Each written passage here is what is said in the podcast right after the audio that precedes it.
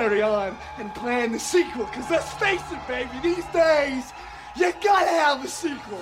Ah!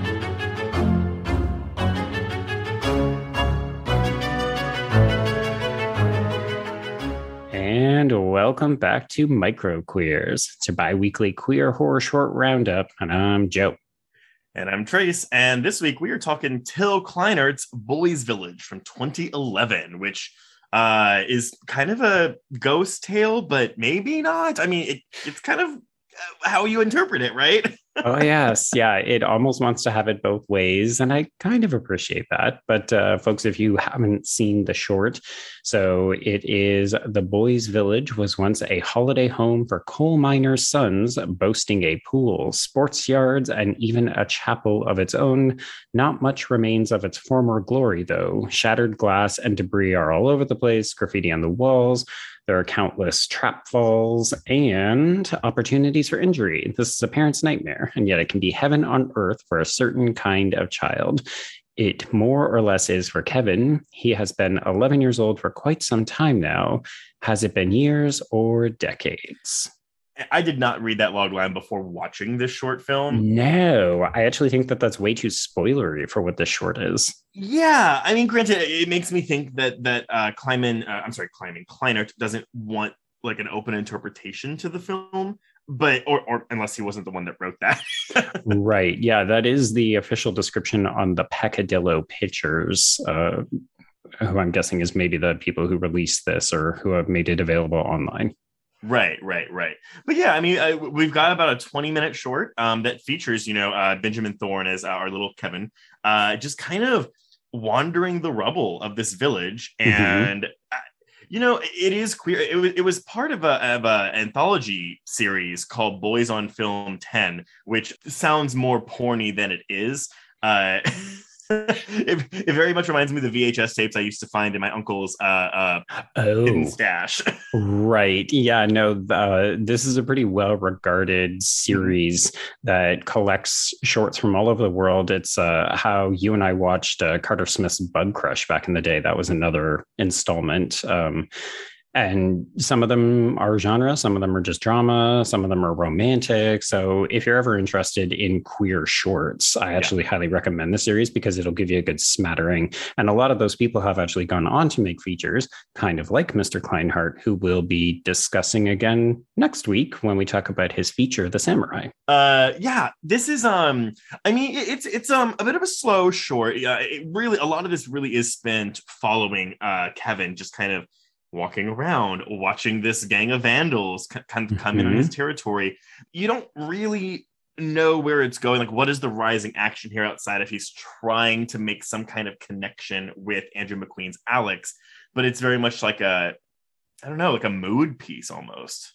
Yeah, like it's almost portrait of a lonely boy. I think at one point you hear him mention that he's waiting for someone to come and pick him up.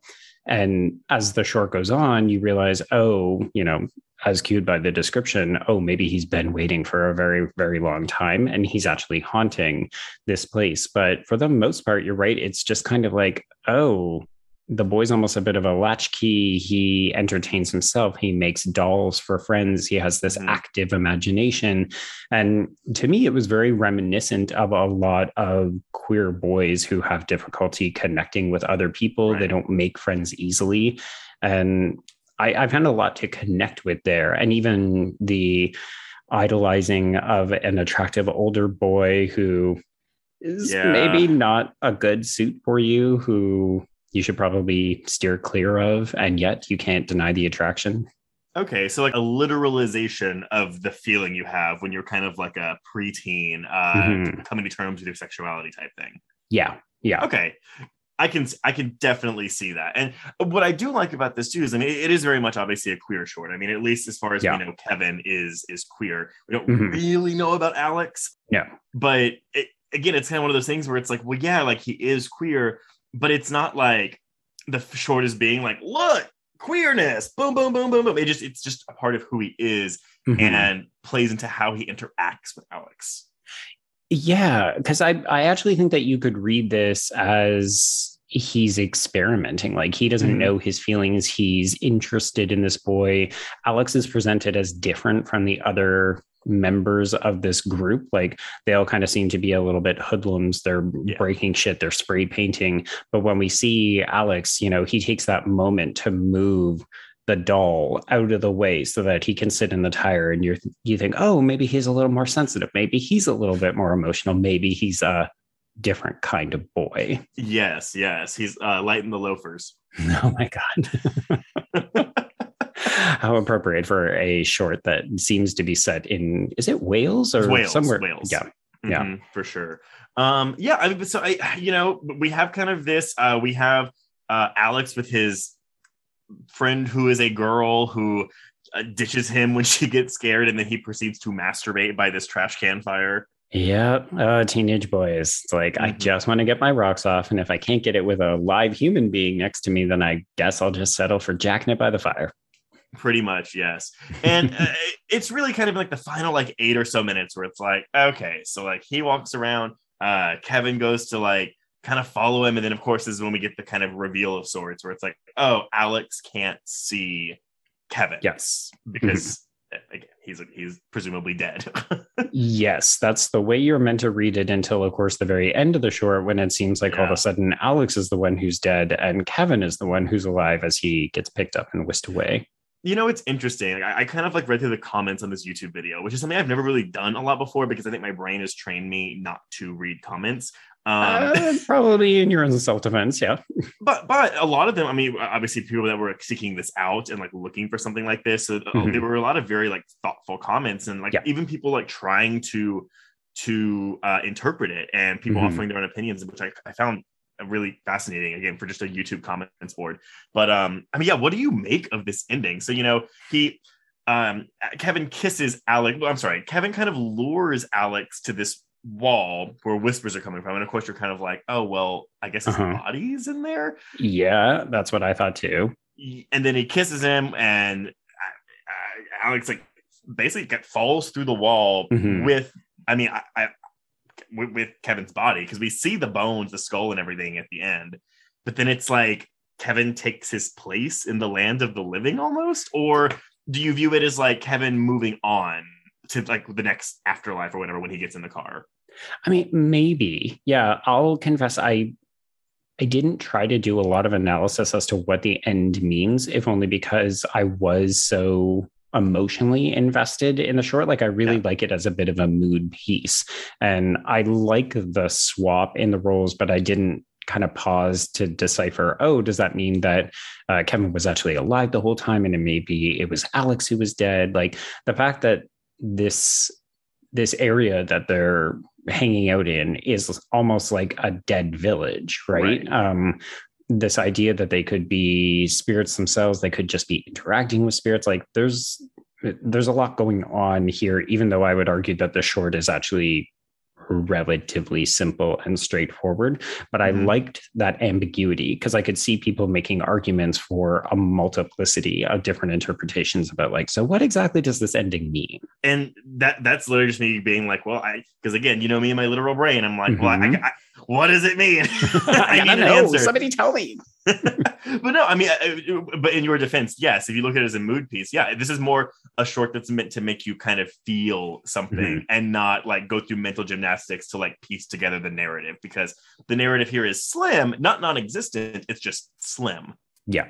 Yeah. Cause uh, I think so much more of it. And that's why if you don't get into the short in the first couple of minutes, like it's maybe not a good fit for you Mhm. because so much of it is just sitting with the weight of walking around this dead place and setting out rocks along the side of the pool. And if you're just kind of like, yeah, cool, move it along. Like if you're plot driven, this is not a good short for you. But then it also throws so much of you, it throws so much at you in those last couple of minutes that it's like, oh, okay, are we changing the tone? Like I mean, what's happening? even here? the opening scroll, which kind of again explains what this village is. Like the, Mhm. the, the specific phrasing was like, uh, you know, it opened in 1925, but it served as a summer camp for sons from families in the South Wales coalfield to be free. yeah. and so- I, I again, like I was kind of like, well, that's a weird Hmm. phrasing. So like, I mean, yeah, it's it's. I'm assuming coalfield is like coal families, or maybe maybe it's not coal mining people. I don't really know. it could be, yeah. But again, like specifically for the sons of these families to go and mm-hmm. be free. So it's like, okay, was this like a 1925 deprogramming camp? Is that what we're talking about here? Also, maybe, yeah. Because mm-hmm. I'll confess, the first time I saw this, when I was adding it to the list, mm-hmm. I didn't ever think that the bones were um, Kevin's at the end. Mm. I took that to just be, oh, these are the bones of other boys that have been walled up. And so yeah. there's like dead secrets and ghosts lurking because of that. I mean, if you believe that Kevin has been dead the whole time, then yeah, I think it's an easier read to say those are his bones. And that's why he was always attracted to that space. That's why he laid flowers at the doorstep, you know. But you could also see that as it's a bit of a protection spell to keep the spirits at bay, because that does look like a very dark arch, right? Right. Yeah. I mean, uh, yes, well, I, I saw some people throwing around ideas that was like, oh, like you know, where he's laying down the flowers is where he died. Like maybe right. his body is down the basement stairs, and yeah, or, or, maybe it's where um like one his best friend died when he was back there. Right. And I, I like that you can say all of that mm-hmm. and there's no kind of certainty. Like the ambiguity is part of the appeal for me, for sure. Yeah for sure. And I mean, it's definitely something for me where I'm like, okay, like I'm glad that I got to watch Der Samurai before watching this. And listeners, Der Samurai is, of course, yes, the film uh, by by Kleinert that we're covering later this week. But it kind of deals with very similar themes, where it's like, mm. oh, like it's not giving you easy answers, even though there's a lot of there's some very obvious interpretations that you could get from it, and maybe some not so obvious interpretations. And so I think you know if you're planning on listening to Der Samurai, like this is going to be a good primer for what you're going to get with that film. Yes. Yeah. But would you watch a full length version of this? Uh, I would. I think it would need a little bit more meat on the bones. Like, I think it'd be interesting to unpack the history of this mm-hmm. boys' village in greater detail and maybe offer a few more clues as to the nature of the camp and if there were other boys there. Yeah. And then you could still dovetail into this kind of present day uh, and and connect the dots and suggest that there's something happening across two time periods. Yeah, the vibes I was getting from at least from the location were um very much like the orphanage or yes. um maybe even Pan's Labyrinth if we're doing like kind of back and forth with time or like even mm-hmm. going to like you know a child's mind of what like this with their fantasy world of sorts. Um yeah. I, I could see something like that emerging from this. Although I, am sure there would be the uh the impulse to explain things as opposed to leave it ambiguous. Yeah, I mean, I think unless you and you if you go something like Pan's Labyrinth or the Orphanage, that's a good way to do it, where there are answers, but there's also some of the sadness, some of the trauma. Like there's there's still more left. Yeah. Uh, like you leave the theater uneasy as a result. Yeah, I agree. It's kind of like where it's like teetering the line between like genre because it's like, oh, yeah. Like, I mean, again, like you know, this is I wouldn't necessarily call this short a horror short, despite the fact that it is ghosts. Mm-hmm. But yeah, I mean, again, it's teetering that line very well, I think. Yeah, exactly. Well, listeners, uh, let us know what you thought of Boys Village, and uh, you know, what are your interpretations? Because again, I love covering films like this just because I like to hear what other people's like thoughts are on it, like what they interpret the ending to be. Yeah, absolutely. But uh, all right, well, uh, that will conclude this week's micro queers. So I think on that note, we can cross out a boys' village and cross out micro queers.